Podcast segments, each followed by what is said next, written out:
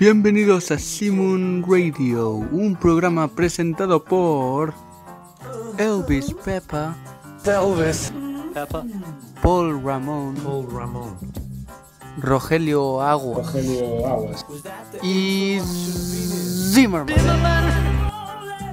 Empecemos.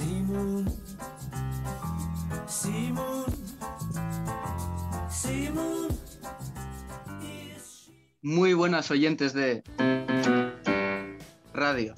Estamos aquí en un programa más de su radio de referencia y hoy vamos a hablar del genio del Liverpool llamado George Harrison, quien el día de hoy, como Ben Zimmerman, es, es ese personaje, eh, hoy uh, hubiese cumplido setenta y ocho años. ¿Qué tal, qué tal, qué tal, amigos de Simon Radio? Yo soy Rogelio Aguas. Y sí, estamos aquí para conmemorar eh, el cumpleaños del gran George Harrison. ¿Cómo estás, Zimmerman? Perfecto, feliz por celebrar el cumpleaños de uno de los guitarristas más grandes de la historia, George.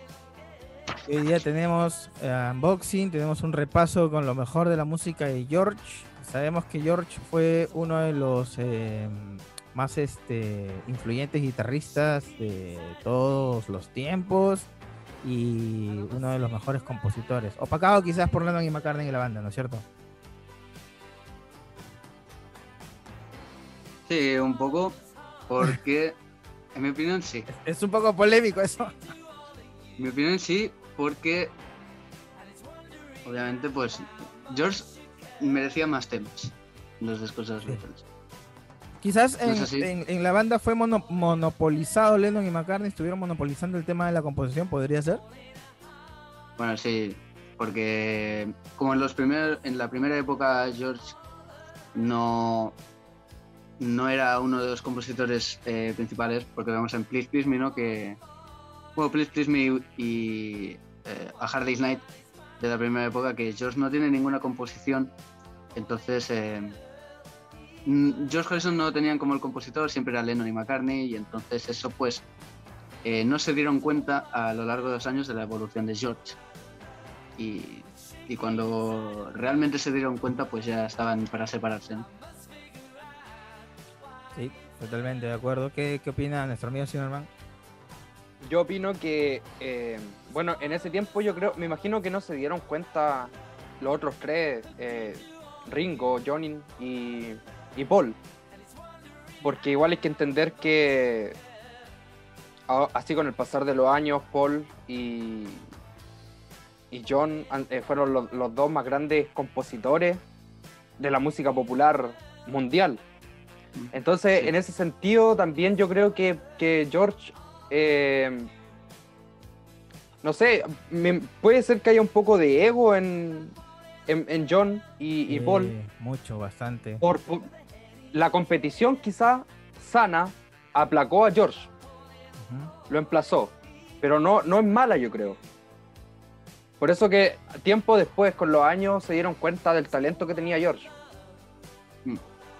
Sí, es verdad, también... además empezó a, a brillar por luz propia, ¿no? O sea, su primera composición de por sí ya es una gran composición, que es este Don't Bother Me, ¿se acuerdan? Que estuvo en sí. With the Beatles. With the Beatles. Fue, sí, fue uno de los mejores, para mí, una de las mejores canciones, como lo dije por ahí en el ranking de un amigo mío que tiene ahí en... sí. Por ahí alguien que conoce a, a Elvis Pepper. Yo dije, eh, puse With the Beatles no en un muy buen lugar, pero me encanta ahí de ese disco eh, Don't Bother Me, por ejemplo, que es uno de los temas más extraordinarios que he escuchado y, los me- y uno de los mejores de George dentro de la primera época de los Beatles. No sé qué opinan ustedes. Sí, yo opino lo mismo. Está dentro sí, de uno de los grandes temas del disco. Sí. Sí. Además, Don't Bother Me no supone solamente el inicio de, de, George, de George Harrison como principal, eh, bueno, como compositor, y que además debuta con, con una gran canción, Don't Bother Me.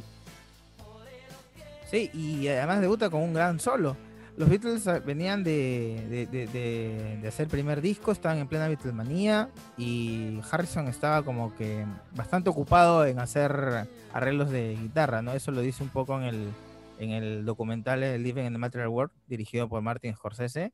Es un documental como de tres horas y pico que lo recomiendo infinitamente. Es un sí, gran, sí. gran documental donde hay testimonios de Eric Clapton, de Patty Harrison, de todos los eh, amigos sí, que estaban rodeados de... ¿no? El mismo Paul McCartney, el mismo George, Har este, George Martin, perdón, Olivia, Dhani. Es un gran documental. Y ahí sí, ellos da. hablaban mucho de la habilidad de Harrison que tenía en la guitarra, ¿no es cierto? Entonces sí. este, yo creo que ahí Harrison se esforzaba más en... en ser un ejecutor más que ser un compositor. Eh, pienso de que el, el, la, la, la beta compositiva de Harrison se abre un poco más a partir de un álbum del que igual vamos a hablar y nuestro amigo Zimmerman va a hablar, que, que viene con influencias eh, este, de la India, porque tuvieron la experiencia de grabar en Help. Pero un poquito ya para pasar, eh, estoy yendo un poco cronológicamente, ¿no? Eh, me parece que Harrison también... Eh, a ver ustedes muchachos qué opinan. Me parece que es el primero en armar una banda. O sea, cuando Lennon y McCartney se conocen y Lennon tenía ya los Quarrymen, eh, bueno, claro, eh, Harrison tenía catorce años, trece años, pero él se juntaba con sus sí. amigos a tocar guitarra y se podría y se hacían llamar The Rebels, los rebeldes.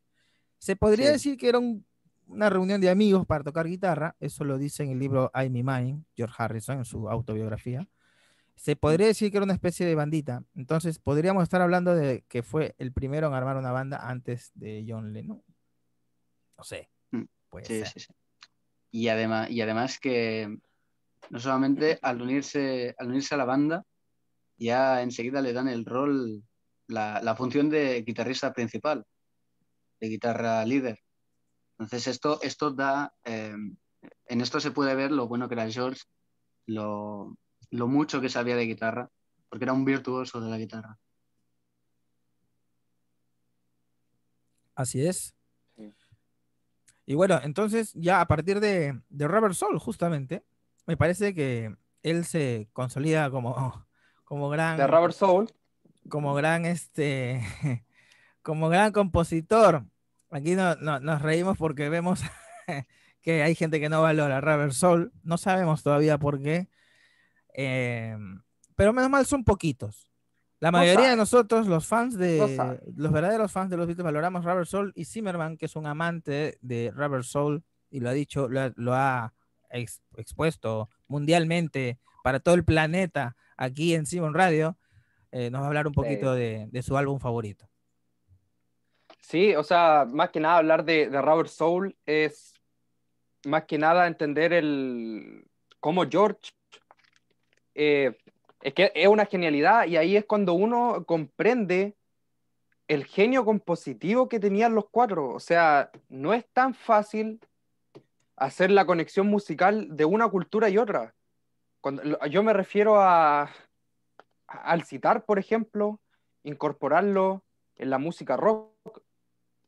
Sí. Y ahí es cuando uno se da cuenta que este álbum es pionero. En, en, esas, en esas pequeñas, bueno, ahora son grandes cosas, pero en ese tiempo no se, no se, no se dieron cuenta de cuán magnífico era eh, agregar un citar, porque hay que entender igual que los Beatles venían de álbumes como Help, eh, con Beatles Elvis Pepper, que se, está, se, se va, se va Elvis Pepper, guarda. ¿Ya? Sí. Claro, venía de, de Please Please Me, que son álbumes como eh, súper inocentes, como decía McCartney, que cantaban canciones como She Love You. Sí. Space, I Love You, como decía McCartney, a pasar a, a esto. Sí, a, o sea, esto... a, a canciones más introspectivas, ¿verdad? Claro, en dos claro, años claro. Solo, ¿eh? En dos, solamente dos años. Sí, sí, era increíble el avance claro. de los Beatles, y, sí, y, y Lennon cantando con eufemismo en, en Norwegian Wood. Entonces, aquí, aquí es la genialidad de Harrison. O sea, siempre dicen el, el Beatle... el Beatle silencioso, el Beatle desplazado, pero dentro de su silencio fue un grande dentro de la banda. Más allá de Norwegian Wood, me parece, eh, amigo Zimmerman, que, este, que eh, hay dos temas fundamentales ahí, ¿no? Está Think for Yourself, que sí. se escucha un riff de guitarra fuerte que después se, se, se, se oiría, creo que en, los, sí. en las canciones punk o algo así, para mí. Y If I Need Someone, If I Need Someone, que tiene como protagonista a la excelente guitarra Ricky Baker, que era el sí, sonido sí. característico de los sesenta, ¿no? Y que sí, luego tomaría como sonido los, eh, bandas como los Beatles, eh, y, ah. o, o, los, o, o The Kings, o esa onda del swinging London oh. de los sesenta, y, y George Harrison ya fue el primero en que se adelantó en comprar incluso guitarras nuevas para eh, evolucionar el sonido, ¿no? Incluso lo vemos desde A Hard Day's Night, comprando esas acústicas de doce cuerdas que son las Epiphone. Entonces sí. ahí tenemos a un George un poquito más adelantado, mientras que Lennon y McCartney, si bien preparaban canciones eh, y, y estructuras musicales complejas, Harrison era el encargado de hacer que esta, esta estructura compositiva, no me quiero poner tan técnico, no quiero aburrir, pero esta, esta especie de, de instrumentación se vuelve un poco más rica en la música de los Beatles. No sé qué opinan ustedes, chicos. Sí, sí. Sí, y eso, eso queda plasmado en Rubber Soul. ¿Qué opina Elvis, Elvis Pepper? Sí, definitivamente, pues eh, George introdujo eh, pues la, la cítara, no el sitar, en Norwegian Wood, que aparte de que le da un, un gran punto a la canción, que es eh, muy bueno, eh, fue el primero que ya, bueno, se veía viendo un poco ya desde Help, ¿no? Pero creo que ahí ya es cuando los Beatles, pues, eh, de, eh, empiezan a experimentar un poco, ¿no? Con muchos sonidos, eh, cosas que no eran muy habitual, por decirlo así, de, de escuchar en el rock, pero que encajaban muy bien en, en, en cada, cada sitio donde iban. Y bueno, la cítara con George en Norwegian Wood, esto es, es lo que decía el Zimmerman, ¿no? Que, que mezcla las dos eh, culturas. Ahí yo creo que el sitar es una pieza elemental, no solamente en Norwegian Wood ni en Rubber Soul, sino en la evolución de los Beatles, que vendría eh, más tarde con Revolver, que ahí ya explotó bastante, y con lo que vendría siendo ya eh, gran parte de la discografía que vendría más tarde. Claro, uno, uno no sé si ustedes eh, compartirán lo mismo que pienso yo, que por ejemplo alguien dice ¿cuál es la particularidad de, de Rubber Soul? Y para mí la particularidad es que, o sea, el sitar, el cambio. Para mí Rubber Soul significa cambio en la música, es un antes y un después. Entonces por eso siento que eh, Revolver no lo es tanto, porque ahí ya, ya eh, sacan este, esta explosión de composición, pero donde empieza es acá, en Rubber Soul. Sí, porque el, el esquema de canciones es parecido a Help, pero tú ya ves en, en Rubber Soul que hay como una evolución, ¿no? Que hay como un proceso, un proceso de maduración constante. Claro, claro, y, y, y eso es genialidad de George también. Como lo decía, puede haber sido el, el, el Beatle más callado, pero nos sorprende con estas cosas. Sí, con grandes canciones. Sí, claro, definitivamente. Y dio pie también para Pet Sound. Exacto. Claro, Entonces, ese, claro, eso, es, claro. eso es un dato importantísimo, que Rubber Soul inspira a Brian Wilson a hacer tremenda obra de arte, una belleza, Pet Sounds. Este, bueno, aquí a todos lo, lo hemos escuchado, recomiendo también ese disco. Eh, sí, sí, sí, este, Rubber Soul es pieza fundamental, creo que en la música de, de muchos artistas, ¿no? Influencia no solamente a Brian Wilson, sino que a mucha gente también. Eh, claro. Me parece que Rubber Soul sí es un punto de quiebre, ¿no? Eh, incluso en Anthology, Lennon habla de que después de Rubber Soul la música cambió, ¿no? La historia cambia, dice, ¿no? En realidad sí, tiene algo de razón, muy artísticamente. Si bien en Rubber Soul de repente los aspectos, eh, perdón, en Revolver, en Revolver los aspectos técnicos Eh, eh, me parece que están este, eh, más, más, eh, más ahí, más, prese- más presentes, y en Rubber Soul está la cosa más técnica, ¿no? Pero bueno, sí. vi- viendo que ahí Harrison creo que tiene un, una presencia más, o sea, digamos, su personalidad un poco como que se hace más fuerte a partir de, de ya de la segunda etapa de los Beatles, ¿no? Y, ahí, y de ahí parte en solitario, creo yo. Claro, eso, eso, eso, eso, eso era netamente Beatles, pero eh, igual destaca George. Eh, incluso podría apostar de que All Things Must Pass es un es mejor disco que Imagine, perdón, perdón, perdón, que Plástico No Van, que Ram, o que el, eh, que el primero de Ringo. Podría apostar eso. Es, es, un, es un... Si partimos, sí, digamos, sí. de la de la premisa Lo... que son del setenta, del mismo año. De, de, De esos álbumes, claro, de esa claro. tirada. Claro, claro. La, claro. Sí, pero, además, en, en, en All Things Must Pass lo que quiere George es demostrar, básicamente demostrar que todo en lo que se equivocaron John y Paul, en no dejarle, en no dejarle poner canciones en su disco, porque George, eh, All Things Must Pass, más que nada es una... es que George les dice a, a sus compañeros, mira, esto es lo que podríamos haber tenido si me hubieseis dejado tener más canciones. Es básicamente un álbum triple de todas las canciones que tiene George, dejando canciones como Not Guilty o... Eh, ¿cómo se llama esta? Circles. Eh, I Live For You. Bueno, sí, I, Circles. I Live For You, sí. I Live For You hubiese sido genial si, si hubiese estado en el setenta, ¿no? Sí, sí, sí. Y como dijo George en, en algún punto de la carrera de los Beatles, le, les dijo a, a John y Paul, les dijo, tengo suficientes canciones como para hacer los siguientes discos de los Beatles de la siguiente década. Esa es una frase clave. Pudo haber sido, pudieron haber sido los, por lo menos los primeros tres, porque es un triple, es un disco triple, ¿no? O sea, imagínate. Claro, claro.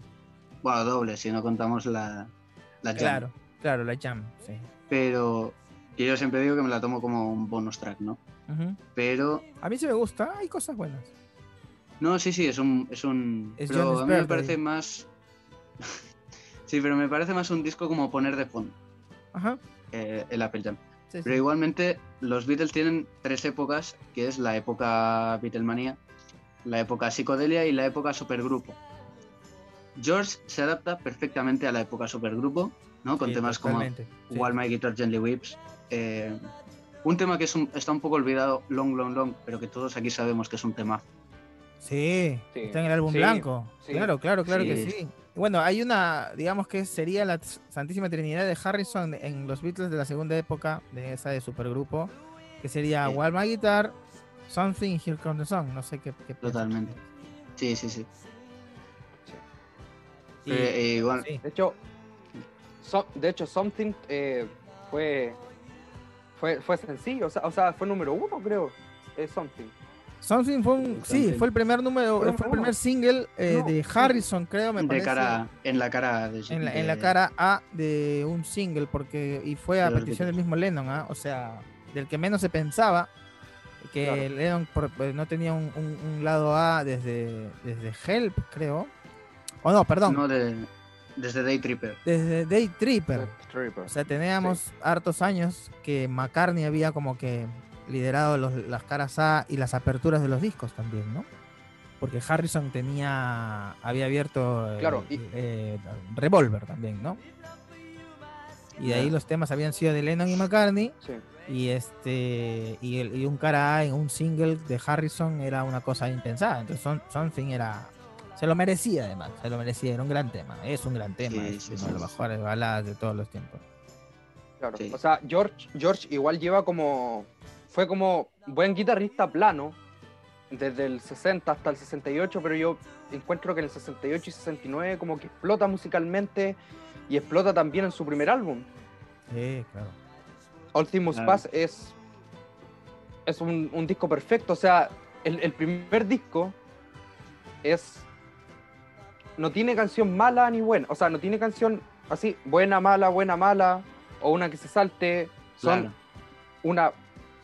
Una es bomba, una, bomba que es una seguidilla de, de, grandes, sí. de grandes canciones. Es una seguidilla de grandes canciones, eso sí. definitivamente, totalmente claro. de acuerdo. Claro. Eh, es un disco hermoso. Yo quisiera, a ver, no sé, les pregunto a ustedes, chicos, ¿qué influencia, cre- qué influencia creen que tiene Bob Dylan en George Harrison, por ejemplo? Porque si vamos a, a, a, a la historia, después del álbum blanco, Harrison... Eh, poco antes de ir a, a, a las sesiones de Get Back, que fueron difíciles, y que, bueno, todo el mundo conoce, ¿no? Las, las, las famosas sesiones de, de que fue, después fue el álbum Let It Be. Tuvo una temporada George Harrison junto a Bob Dylan en la casa de Bob Dylan en Woodstock. Eh, no, no sé si ustedes estarán más o menos de acuerdo. Yo tengo una pequeña teoría de que creo que la influencia de Bob Dylan en la explosión creativa y compositiva de Harrison es importante. Porque a partir de eso Harrison compone más, tiene más letras, pero igual un compositor de la talla de Bob Dylan creo que también es importante. Sí, sí, sí, además que yo veo que eh, hay mucha influencia de Bob Dylan en... Bueno, tenemos a Zimmerman, ¿no? Que es Eh, lo tenemos acá, lo que tenemos acá, Bob, así, hermano. Pero, claro, pero yo también veo como... Obviamente no soy tan experto como, como ustedes, Zimmerman, pero yo veo gran influencia de Bob Dylan en George eh, en cuanto a letras, en cuanto a composición, porque vemos que hay... Lo que más eh, se me viene a la cabeza ahora, con más fuerza, es All Things Must Pass. Porque All Things Must Pass tiene muchos temas acústicos, sí, o que nacieron a partir de, de una guitarra acústica. Eh, y, y bueno, son... Hay, hay muchos temas que, que recuerdan a, a un poco eh, el mismo estilo de Bob Está Dylan. Está It's Not For You también, yo, ¿no? It's Not For yo, You, que yo, es, yo, es un cover, cover de, de Bob Dylan. De cover eh, de Bob Dylan. Have You Any Time, que lo, lo compone. En YouTube está por ahí las sesiones del sesenta y ocho de Dylan y Harrison, que les hablo, en la casa de, de Dylan, sí, donde justamente Have You Any Time está ahí. La compusieron juntos. Figura nombre dos dos. ¿Qué opinas tú, Zimmerman, no, de, de, del, del gran Bob Dylan? Claro. Eh, bueno, bueno, con cara de que hemos dicho alguna palabra. Sí, sí. No, no, no, porque quería acotar que, claro, la influencia de Dylan, de Zimmerman, en George es la misma que, que, que, que tuvieron los Beatles con, con Dylan. Y Dylan, al ser amigo de George, obviamente George se vio permeado por esta... O sea, hay que decirlo, Zimmerman, Bob Dylan es un poeta de la música, claro, de la música estadounidense. Entonces George siempre, como Beatle, o sea, ellos siempre lo dijeron que, que admiraban a Dylan. Entonces, así como ya entrando más a, a la carrera en solitario de George, eh, como decían ustedes, eh, hay mucha influencia de Dylan en All Things Must Pass, con canciones como It's Not For You, pero hay canciones con, más, con, con, con un peso poético de George, siento yo. Y también, eh, igual recordar que George fue parte de los Traveling Wilburys con, con, con Dylan. Entonces exacto, como... claro, exacto, claro. a eso, a eso queríamos llegar. Hay, hay una conexión. Team, ¿no? Gran banda de los Traveling claro, Wilburys, a mí me encanta esa. Supergrupo, supergrupo. Sí. Supergrupo. Claro, es que hay, hay una unión ahí, o sea, George conoce a, a, a Dylan en el sesenta y cinco cuando recibieron la Orden del Imperio. Si no me equivoco, en esa fecha, después para la grabación de All Things Must Pass también, y o sea, está toda su vida eh, ligado a Dylan, o sea, hay, hay, fueron grandes amigos, ¿no? En Bangladesh hay una hay una hay una etapa, hay una parte dedicada a Dylan justamente por insistencia de George, porque George Dylan no quería participar en Bangladesh. Hay que resaltar de que George fue el primero en hacer una, un concierto benéfico de todos, de todos historia. los conciertos benéficos de la historia. Entonces, este es una es un gran aporte. Después de All Things Must Pass, eh, la valla queda muy alta. Harrison sí. lo supera.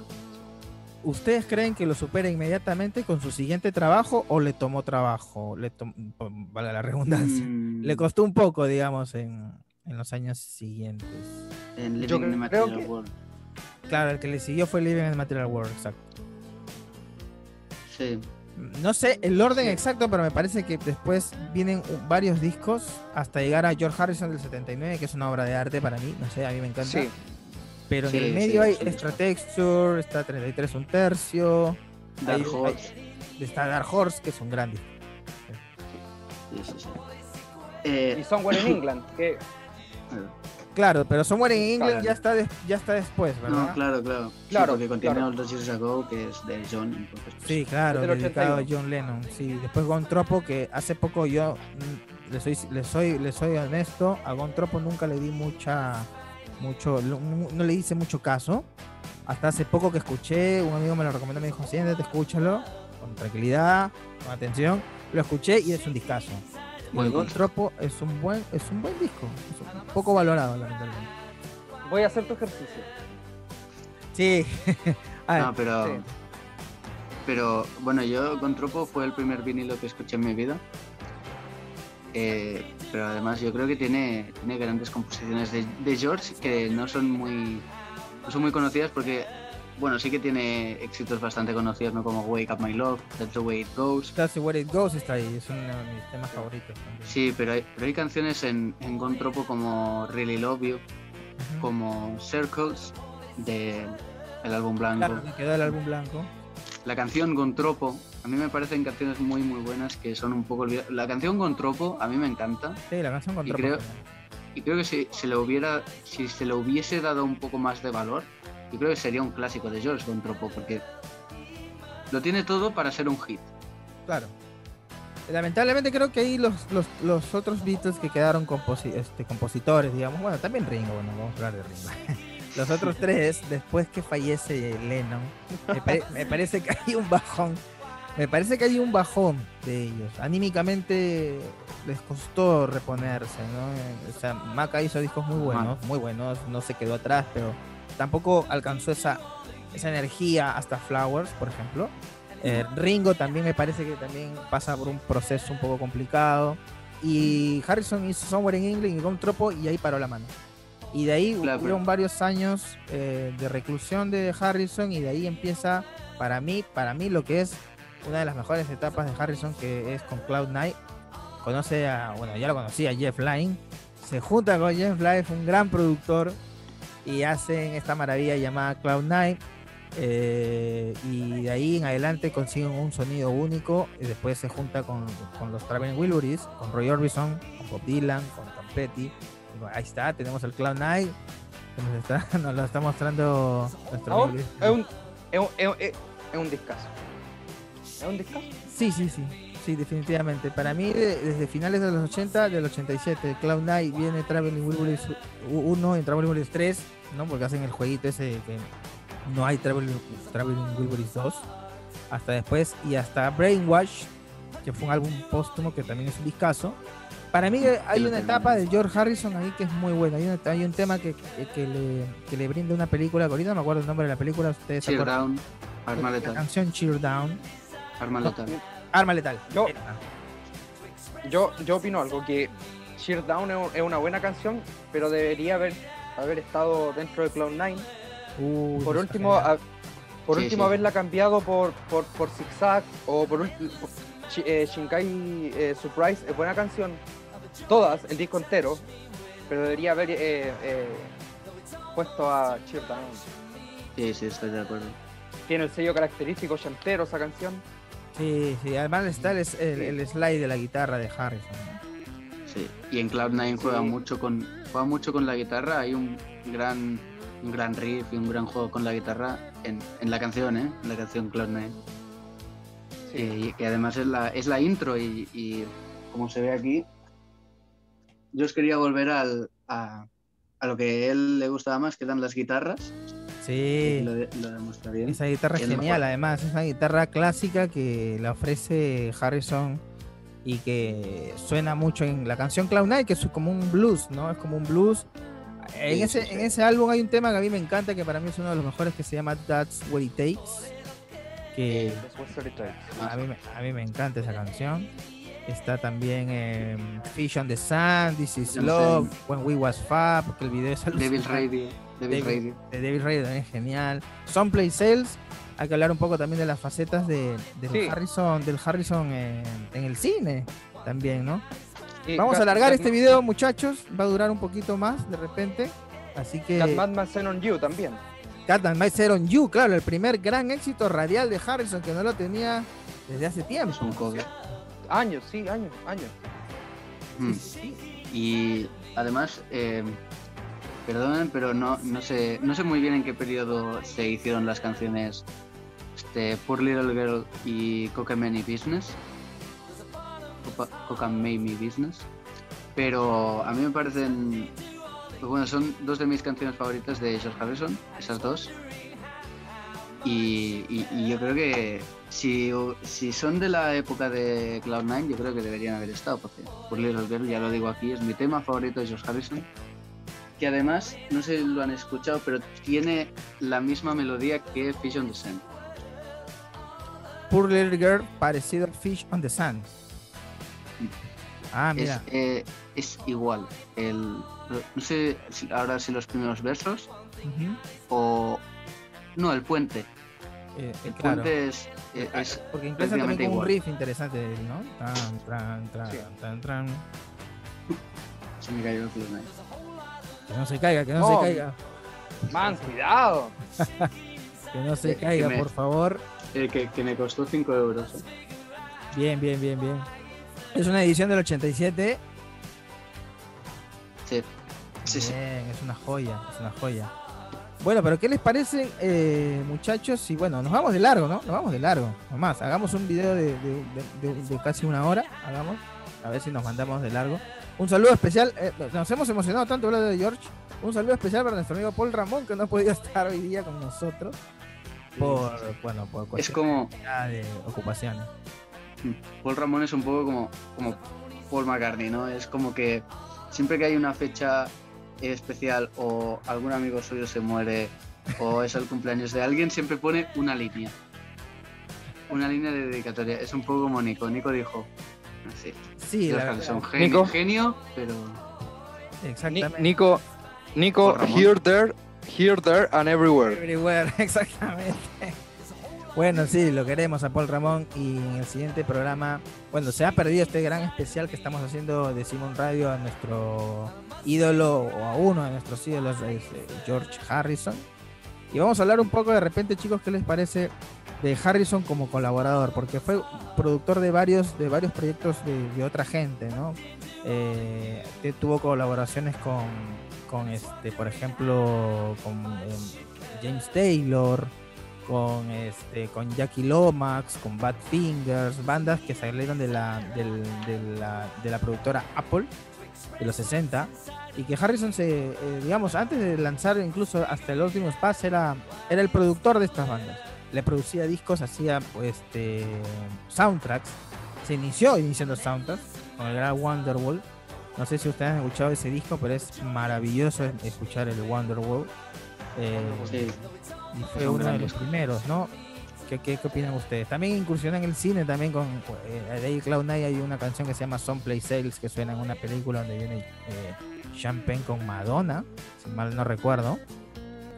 También participó con Monty Python en la película eh, eh, ah, La vida de Brian. La vida de Brian, esta película polémica que, sí, sí, sí. que, que pasó, ¿no? Que, que tiene a, a la época de Jesucristo. Y, ¿qué opinan ustedes de, de esta incursión de, de, de Harrison? Estas incursiones como productor.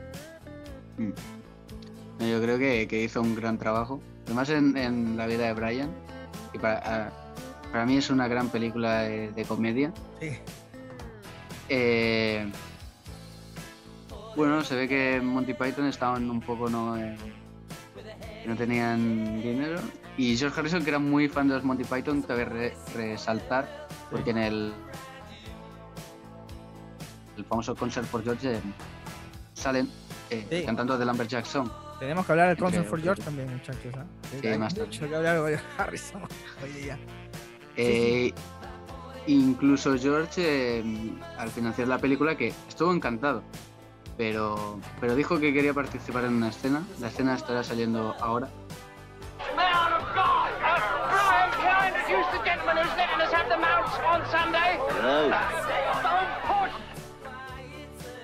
¿Ya ha salido? Sí. Muy buena escena, muy buena escena. Corta pero intensa. Sí, sí, exactamente. Fue lo, fue, fue lo justo y necesario. Zimmerman, ¿qué, qué, te, qué, ¿qué te parece Harrison incursionando como en otras facetas, como productor, como eh, eh, pro, eh, compositor de música para cine? La película que acaban de mencionar, no la he visto. Una recomendación. Pues, una recomendación. Pues está en, en YouTube está, ¿eh? Está en, está en Netflix. Sí. Bueno, después me comparten el link. Ya te mando el link, ya te mando el link. Sí.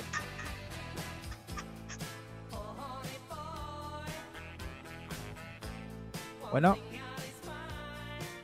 Bueno, y retomando un poco lo, lo que decía lo que decías eh, Rogelio de, de George Harrison, de después de Things Must Pass, yo creo que después de Things Must Pass, ¿no? Con discos con Living in the Material World, Living in the Material World es un poco el Things Must Pass, ¿no? Porque si vemos en los Early Chicks, eh, el volumen uno de los Early Chicks de, de George, eh, hay canciones como Eh, The Light That Has Lighted the World, para mí es una de, de las mejores canciones. O creo, creo que hay más, pero eso me viene esta, que ya eran de All Things Must Pass, o sea que prácticamente me parece que Living in the Material World es un All Things Must Pass part, parte dos que es un poco diferente, eso sí, eh, no es tan acústico. Vamos a decir, aquí ya hay varios teclados, ¿no? Sumi, So You Blues, canciones como Living in the Material World. Y luego con Dark Horse ya se sale de esa época y ya empieza a hacer la música que todos conocemos de, de George Harrison, ¿no? Con todos los discos. Sí, no sé. Yo opino lo mismo. Sí, de hecho hay un, hay un desarrollo de la música de Harrison, sí, sí, durante los años setenta. Aparte, que después tiene su, su propio... Su, propio, su propia personalidad, ¿verdad? Su propio, su propio sonido, George. Claro, ahí es cuando George ya... Eh, yo creo que en All Things Must Pass, Living in the Material World es cuando él quiere demostrar lo buen compositor que es, y a partir de Dark Horse, bueno, tiene todo el problema ese de la garganta, lo que sea, pero aquí ya es como que va un poco más relajado y dice, bueno, vamos a... Vamos a componer temas, ¿no? Como una rutina, pero no... Un, una rutina eh, sofocante de tener que componer buenas canciones, sino lo que salga pues lo vamos a arreglar y va a salir en el disco. Y al final pues quedó Dark Horse, que es una joya, una joya un poco olvidada, pero es una joya, tiene grandes canciones. Una joya totalmente, claro, claro que sí. ¿Ustedes qué opinan de la gira? De esa gira un poco accidentada que tuvo Harrison. Creo que eh, lo volvía a los escenarios después de haberse separado de los Beatles.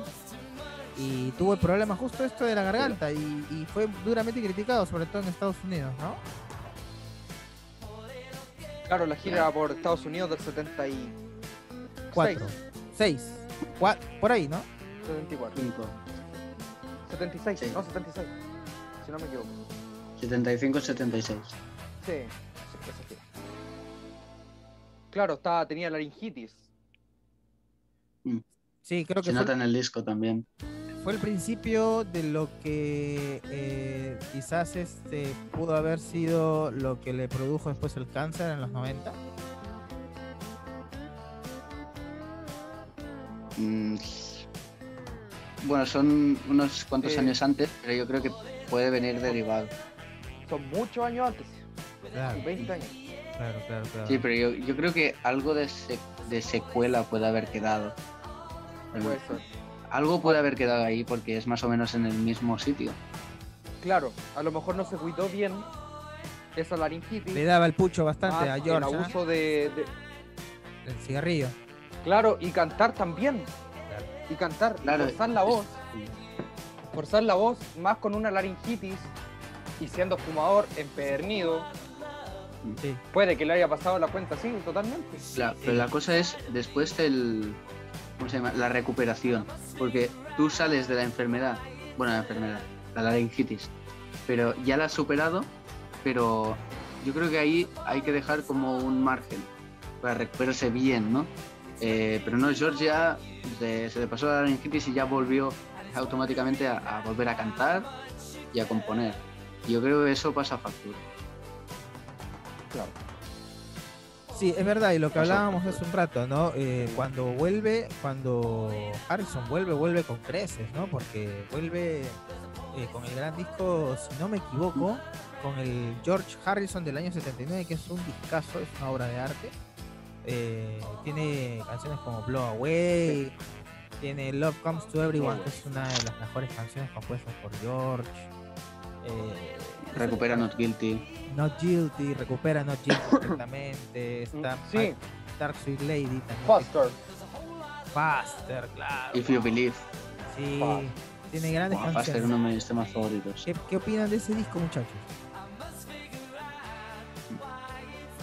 Eh, bueno, yo creo que es, el disco de George Harrison es, es uno de, lo, de sus mejores. ¿No es Zimmerman? Yo opino que está a nivel de All Things Must Pass, Cloud Nine y el homónimo de setenta y nueve, el que estamos hablando. Está a, a ese nivel. Hay una especie de... de a ese de nivel... De, de, de la Santísima, a, nive Santísima a ese nivel compositivo. Claro. Claro, como Ram, Van on the Run. Claro, como los de los, sus, sus, sus compañeros, ¿no? Que tienen... Eh, bueno, Lennon tiene sí. Plastic Ono Band, Imagine y, y quizás en, en, en, en su trinidad con Double Fantasy también, ¿no? Pero o con Wall Street Bridges, con Wall Street Bridges también. Eh, Harrison tiene esos tres, esos tres, este, digamos, eh, momentos cumbres de su lado compositivo. Y de ahí se junta con Traveling Wilburys, hace una gira del año noventa y uno junto a Eric Clapton, que es el que sale en Live in Japan, ¿no? Hace una gira por Japón, hace una serie de conciertos muy interesantes junto con Clapton, eh, con músicos invitados. Y de ahí como que en los noventa desaparece un poco, ¿no? De, eh, hasta, el, hasta el Anthology. No sé si hubo alguna colaboración de Harrison en los años noventa. Me parece que con Ravi Shankar, creo. No estoy muy enterado. Sí, creo que sí.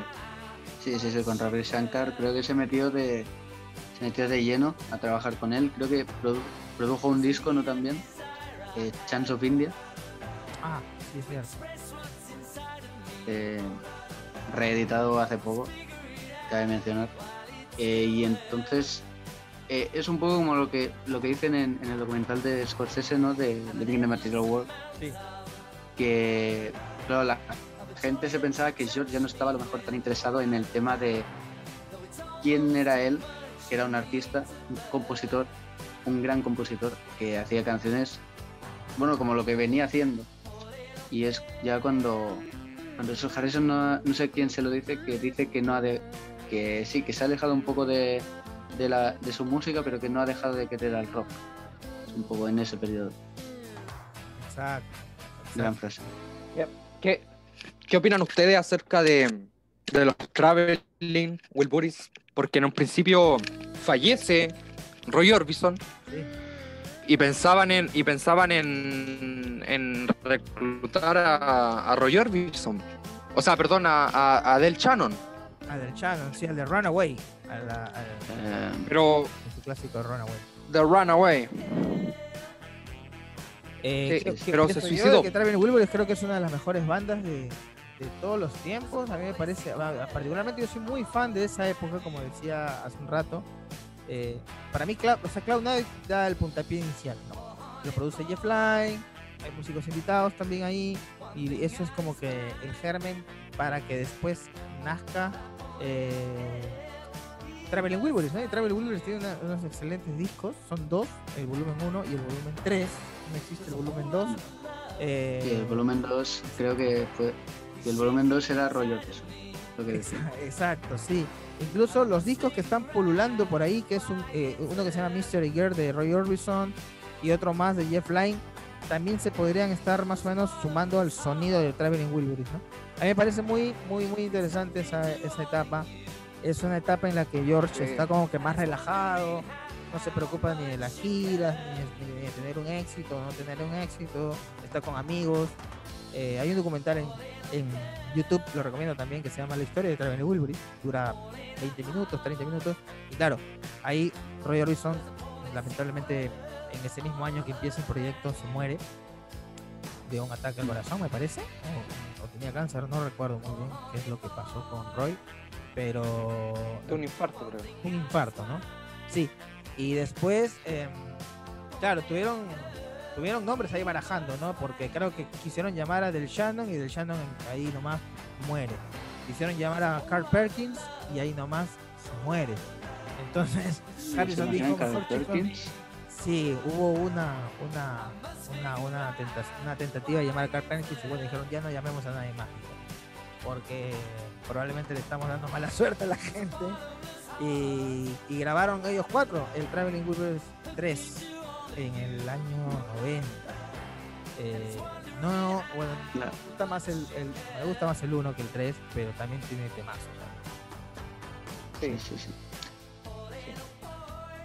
De hecho, eh, Roy Orbison dejó un, un gran tema en, en el volumen uno, que es Not Alone Anymore. Sí, uff. En, entonces, eh, yo creo, yo creo que hubiese hubiera sido un error.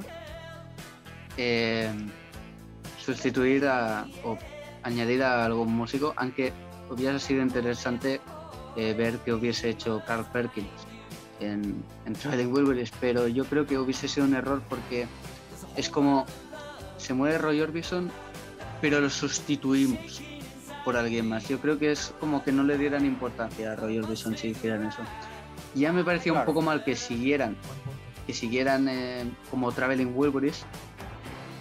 Pero, pero claro, si eh, tienes que sustituir a Roy, a Roy Orbison, que es eh, un miembro de Traveling Wilburys, que, que es parte del, de, lo, de la grandeza de supergrupo que es Traveling Wilburys, pues claro, un poco, está un poco mal, ¿no? Pero, pero claro, bueno, sí, sí, sí, eh, tiene coherencia, tiene coherencia, sí.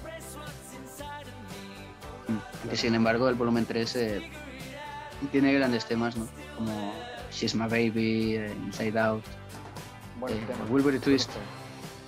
Sí, sí, sí, tiene grandes temas. Eh, Después. De, de hecho, ese, ese, ese disco que, que, que marca, ¿no? El, el final de los Traveling Wilburys. Pero justo está Bob Dylan ahí también, ¿no, Zimmerman? Claro. Claro, y Bob Dylan aporta el sello característico de él. En, en, la, en la canción Inside Out, creo que particularmente Bob Dylan está muy bien ahí. Sí, los, los aportes de Dylan sí. a los Traveling Wilburys fueron como que bastante, como que se resaltan bastante, ¿no? Eh, Twitter and the Monkey Man, por ejemplo, es un tema que está en el, en el volumen uno, que es un gran tema. Congratulations también es un gran tema. Eh, sí, sí, Congratulations. Sí, Congratulations es una gran, una gran canción. Bueno, y en Handler With Care también eh, esa parte del medio de Everybody Got Somebody está, está, está muy bien. El puente. El, el puente, la, la parte del puente a cargo de Bob Dylan está, está genial. Y bueno, de ahí viene Brainwash, ¿no? Brainwash es como un álbum póstumo, ¿no es cierto? No, no, no, no. De, después, después se embarca en el noventa y cuatro, noventa y seis con el proyecto... Con Anthology, Anthology. Claro. Anthology, claro. Y creo que mucho no le gustó a Harrison ahí, ¿no? ¿O sí? Yo creo que a ninguno. O sea, más, más por un sentido emocional de que estaban unidos en, haciendo música, o sea, entre comillas haciendo música, pero su compañero fallecido, que era el, el corazón del grupo, murió diez años antes, once años antes, al ochenta. Sí, eh, entonces, y... Perdón, es malo para las matemáticas. No. Perdón, perdonen que haga, que haga un paréntesis. Eh, hace poco leí que Chapman quiso, eh, cuando los Beatles eh, iban a hacer Anthology, se propuso matar a, a Paul McCartney, porque creo que, que dijo que se, se iban a lucrar del aniversario número quince de la muerte de John Lennon. Aquí cierro para. Ah, no sabía, no sabía eso, ¿eh? No sabía no. eso. Me dejaste colgado. No, no, no sabía, no, no sabía ese, ese, ese dato tan macabro, ¿eh? Pero bueno, vamos. Estamos aquí para hablar de George. Yo creo que, que George, eh, además, no sé si estarán de acuerdo en, en la canción Frío Saber, eh, el, te, bueno, el tema que hicieron los tres Beatles, ¿no? Con el, la demo de, de John Lennon. Es interesante ver la parte vocal de George Harrison, porque normalmente sí que tenía una voz muy característica George, y la vimos en los Beatles. Pero a mí me interesa particularmente mucho escuchar la, la parte cantada de George, porque tiene, la parte en solitario ya esos años tenía una voz bastante característica. Eh, y es interesante ver la, la parte solista de George Harrison metida dentro de una nueva canción de los Beatles. No sé, yo lo veo así, ¿qué opinas? Eh, me pillaste con la pregunta porque eh, a, a, a, acaba de temblar acá y se movió súper fuerte, no sé si ahí cuando vean el video van a ver que se movió la cámara. Ay, ay, y pero justo, me pillaste con la pregunta. No, y justo acá, por acá para pasó un helicóptero. O sea, no, no es broma, no es broma. Tuve un helicóptero que no sé si habrá tomado el micrófono. Hoy día han pasado cosas, el espíritu de George nos está moviendo hoy día. George. George está acá, George, George está acá, señores, en Simon Radio, así que nos está agradeciendo. Sí, en el mundo material. Nos está agradeciendo. Y bueno, no, sí, parece que el, el, el, la etapa, la, el, la interpretación vocal de Free As a Bird de George es muy buena. A mí me parece que está con, con, con su todavía eh, garganta un poco débil, debilitada, pero todavía le daba para cantar. Y este, el solo, ¿no? El solo de, el solo de, de, de, de slide guitar, en tanto en Free As a Bird como en Real Love, son característicos al cien por ciento. Real Love. Son característicos de, de George, ¿no? ¿Cierto? Sí, recuerda mucho a los Beatles, la, la parte de guitarra. eh, o sea, también en Real Love, sobre todo, porque tiene un, unos riffs, eh, bueno, aparte del solo, que recuerdan también mucho a, lo, a los Beatles. Y creo que una, de, un, una parte que cabe destacar bastante de Real Love es la parte de guitarra y solos. Así es, Zimmerman, ¿qué tiene que...? Y además que... Eh, es que... Es que los Beatles son, son otra cosa, que no, no entiendo la genialidad, man. La genialidad. O los sea, Beatles ya son otra cosa, ¿verdad? Imagínate... Eh, son otra cosa. O sea, podemos hablar, no sé, de... de quizá, quizá, esto lo digo así porque a mí no me gusta. Podemos hablar, no sé, la gente le gusta Oasis, Arctic Monkey, hay gente que le gusta eh, Queen, pero los Beatles son totalmente otra cosa. Y mostraron genialidad veinte años después que se separaron, en el, en el noventa y cuatro, cuando grabaron Anthology, porque terminaron muy bien Real Love y Free As a Bird. Más encima que estaban con, trabajando con Jeff Lynne, que es un exacto, productor exacto, buen tremendo. Punto, buen punto. Entonces, yo creo que, que, que Jeff Lynne le dio la característica a esas canciones. ¿Ustedes creen George que se luce, McCartney también? Sí, sí, sí, de hecho se lucen todos. Ringo también, está muy exacto en su batería, ¿no? Bueno, Ringo nunca tuvo fallo. Sí, la batería. Sí.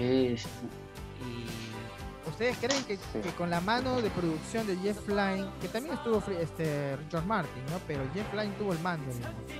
¿Ustedes creen que tuvo un tufillo Traveling Wilburys?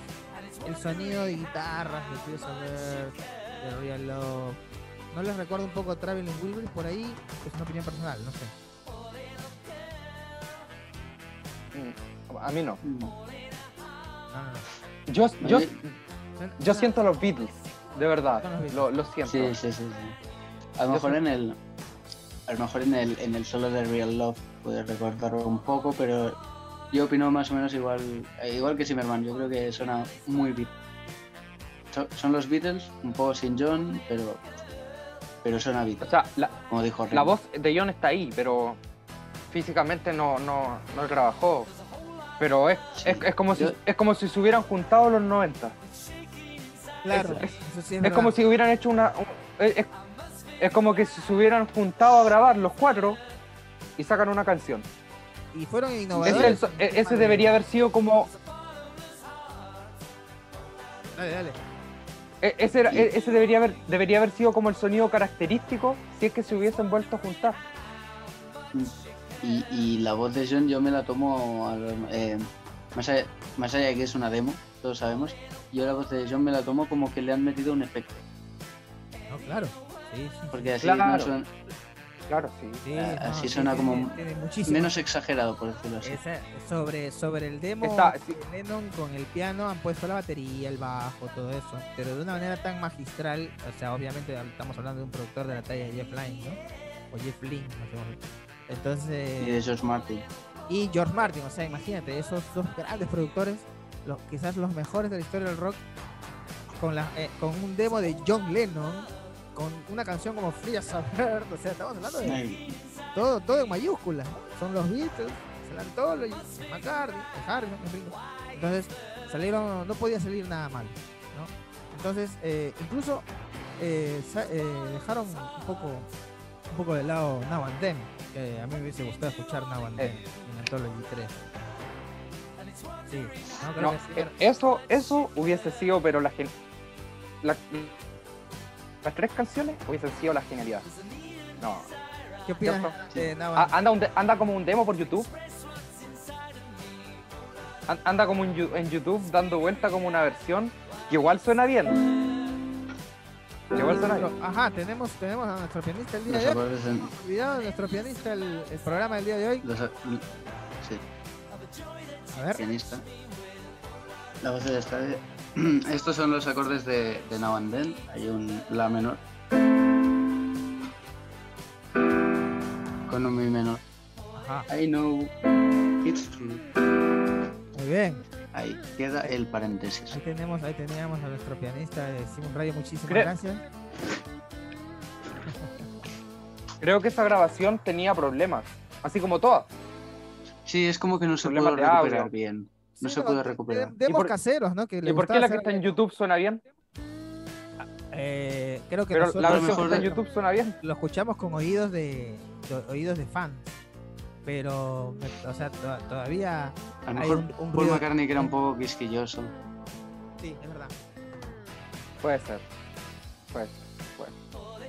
Claro, porque nosotros solamente lo oímos, pero igual ustedes saben cómo era McCartney en el estudio, o sea, no, perfeccionista.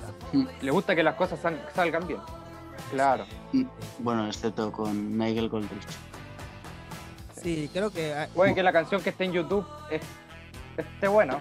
Yo creo que las versiones en piano solas de, de Fraser Bear de Now and Then son bastante crudas, son como que un, muy, muy, muy emotivo, ¿no? Es un Lennon ahí con el corazón desnudo, ¿no? Ahí abriéndose con esa emotividad que tenía Lennon.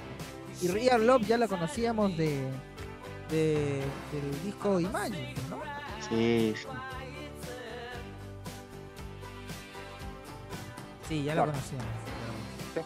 Y se dejaron, se dejaron un tema por ahí que es Help Me to Help Myself, que es muy bueno también. No, ese es, uh, uf, ese es muy bueno. Muy bueno. Ese, ese está junto con. Bueno, bueno, nos fuimos un poco hablando de John. Volvamos a George. Este, claro. De, después de después después de este después trabajo de Anthology, después de este trabajo de Anthology graba a medias, deja inconcluso ese proyecto de Brainwave. Brainwave, exactamente. Es su último álbum. Es un discazo para mí, de hecho, de los mejores. Como decía hace un rato, para mí Cloud Nine y Brainwave es también un discazo. Y aquí tenemos ya un poquito la mano de producción de Dhani, ¿no? De su hijo, de Dhani Harrison. Claro. De, de Dhani y Jeff Lynne. eh, George Harrison George Harrison sabe que no va a poder terminar el álbum y le deja unas notitas a Jeff Lynne y a su hijo Dhani Harrison de cómo quiere terminar el álbum. O sea, yo no, yo no lo llamaría un álbum póstumo, Brainwashed, porque George contribuyó en la mitad del álbum y él E informó de cómo quería que se hiciera el álbum. Por tanto, es como, es como los Beatles en, en, en Beatles for Sale. Es como, no, ten, no tenemos tiempo, grabamos los temas y George Martin que haga el resto. Yo creo que es más o menos esto. Usted, ah, mira, qué buen tema. Me gustaría hacer, no un paréntesis, va, va más o menos lo que estamos hablando, pero tiene que ver un poco como esos discos que la gente deja cuando sabe que ya no va a estar. Vamos, vamos, vamos hablando, no sé, Innuendo con Queen, Blackstar con David Bowie, mm. puede ser de repente, y entonces este parece que Brainwash tiene ese, esa onda, y, y, pero muy espiritual, ¿no? Harrison siempre dejando el, el mensaje de, de una, una onda más espiritual, más este, filosófica, vamos a decir. Sí. Sí, canciones como Any Road o Stuck Inside the Clouds son temazos. Es un poco, yo lo veo.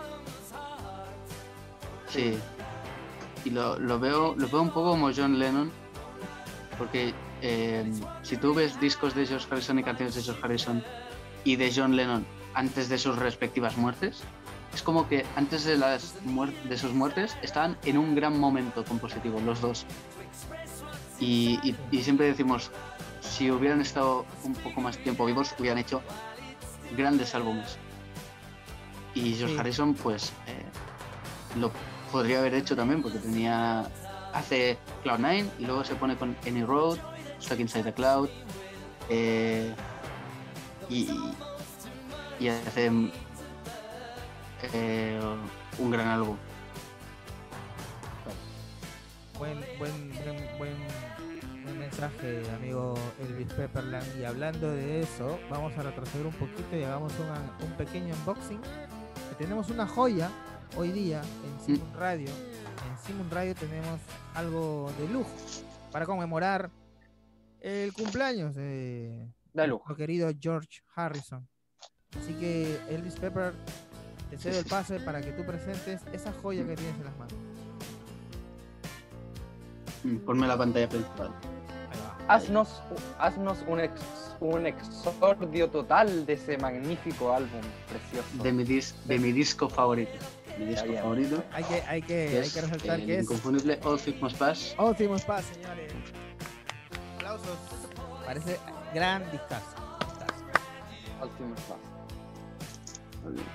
Eh, bueno, como pueden ver aquí, este disco lo compré hace eh, unos cinco meses en una feria del disco de, de Barcelona. Este disco es una primera edición del año eh, mil novecientos setenta y uno. Wow. De los Estados Unidos. Eh, bueno, wow. Como ven aquí, el, el valor, el, el valor. Ah, bueno, el valor es ciento veinte euros. ciento veinte euros. Cuesta ciento veinte, pero vale Entonces, mucho pues, más. Entonces, pues como ven aquí, aquí pone completo. Sí, sí. No, pero además es eh, invaluable. Los últimos pasos. Mm, mm, claro, pero eh, normalmente vale más o menos eso, ¿no? Es bastante caro los últimos pasos, pero yo creo que este tendría que ver, haberme costado muchísimo más, porque no solo es una primera edición, sino que aparte de ser una primera edición, los vinilos, que ahora los voy a enseñar, están impecables. O sea, no está mal tratado este disco. Genial, qué genial. No qué hay... su y qué suerte de, de haberlos este, encontrado, ¿no? En buen, en buen estado. Claro. Generalmente no se encuentra. Sí, exacto. Mira, mira tú. Oh, oh, mira. De hecho, tuve que venderme, tuve que venderme los mismos pas que ya tenía para comprarme esto. ¿Sacrificaste al otro?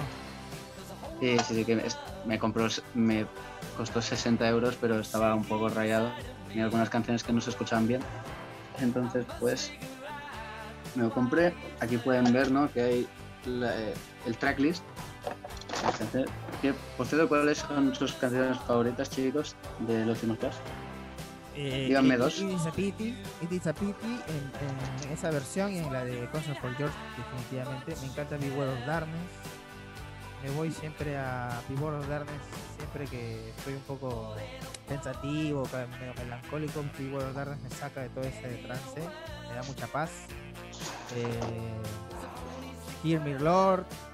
Eh, Run for, eh, Run of, Run for Your Life, iba a decir. Run of a Mil. Run of a Mil es una belleza de canción. Run of a Mil es una belleza de canción. Perfecta. Sí, sí, sí.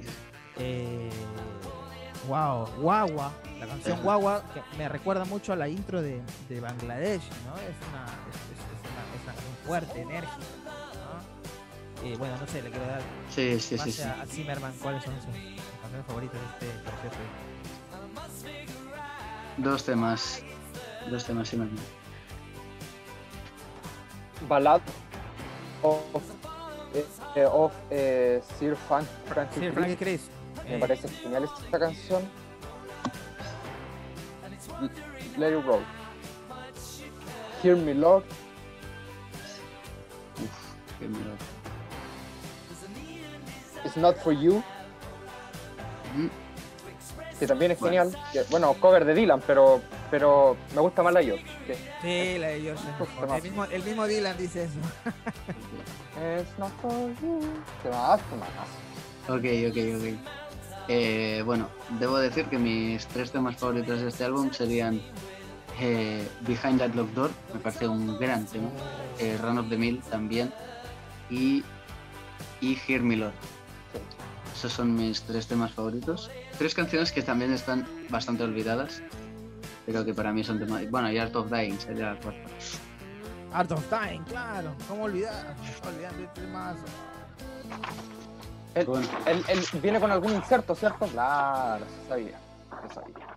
Aquí viene el póster. Hermoso. Vale la plata. Vale, vale, vale, vale la plata. El dinero. Sí, lo vale. Sí, sí, sí. Vale, sí, el dinero. Lo vale. El dinero. Claro, porque una edición del, de, de esos años. Claro. Viene con los claro. puros discos, ¿no? Y está en, en, en, perfect, en perfectas condiciones. O sea, estamos hablando. Sí, claro, de... y miren esto porque es lo, es lo mejor. Viene en perfectas condiciones, pero viene la funda, no tiene ningún agujero. Oh, viene increíble. Oh, oh, por Dios. Y además, qué fuerte, ¿eh? Y además, esto es lo mejor. Viene con un plástico que protege el vinilo. Hermoso.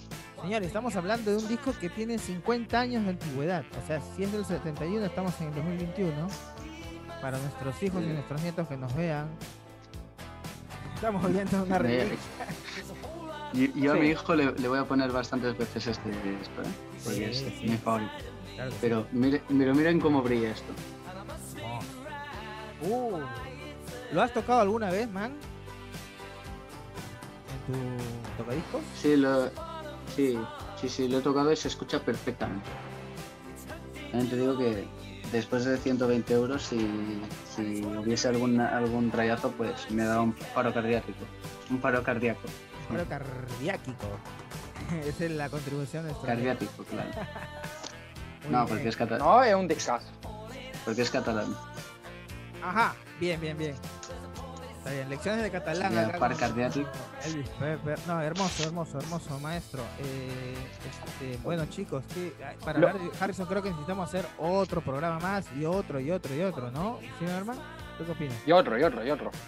Sí, totalmente. Sí, eh, George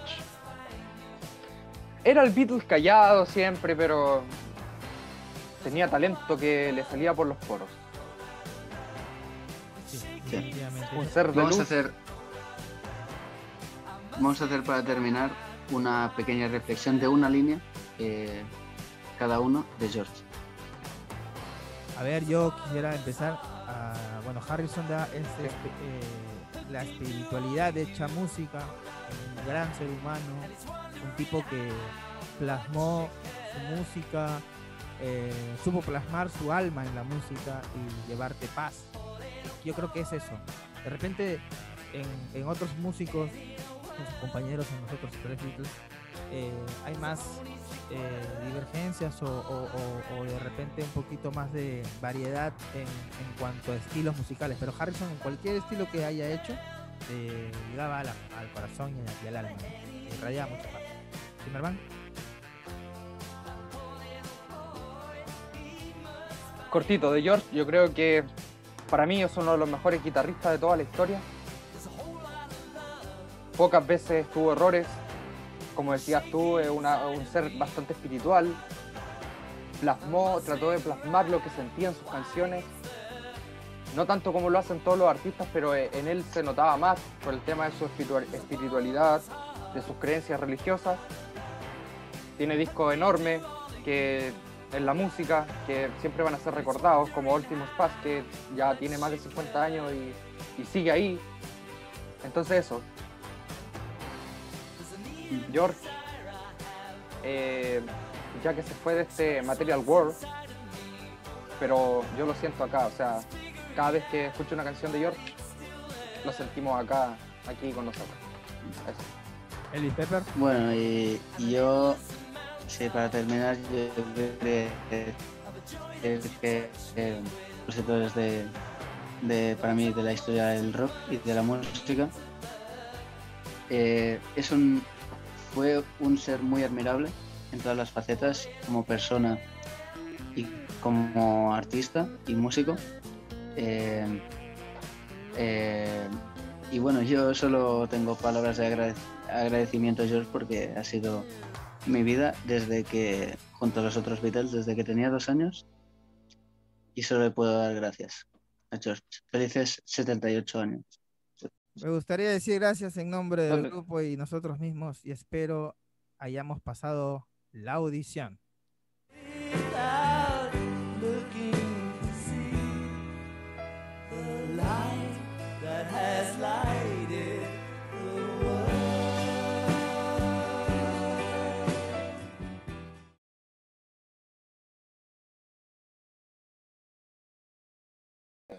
Creo que eh, Rogelio Aguas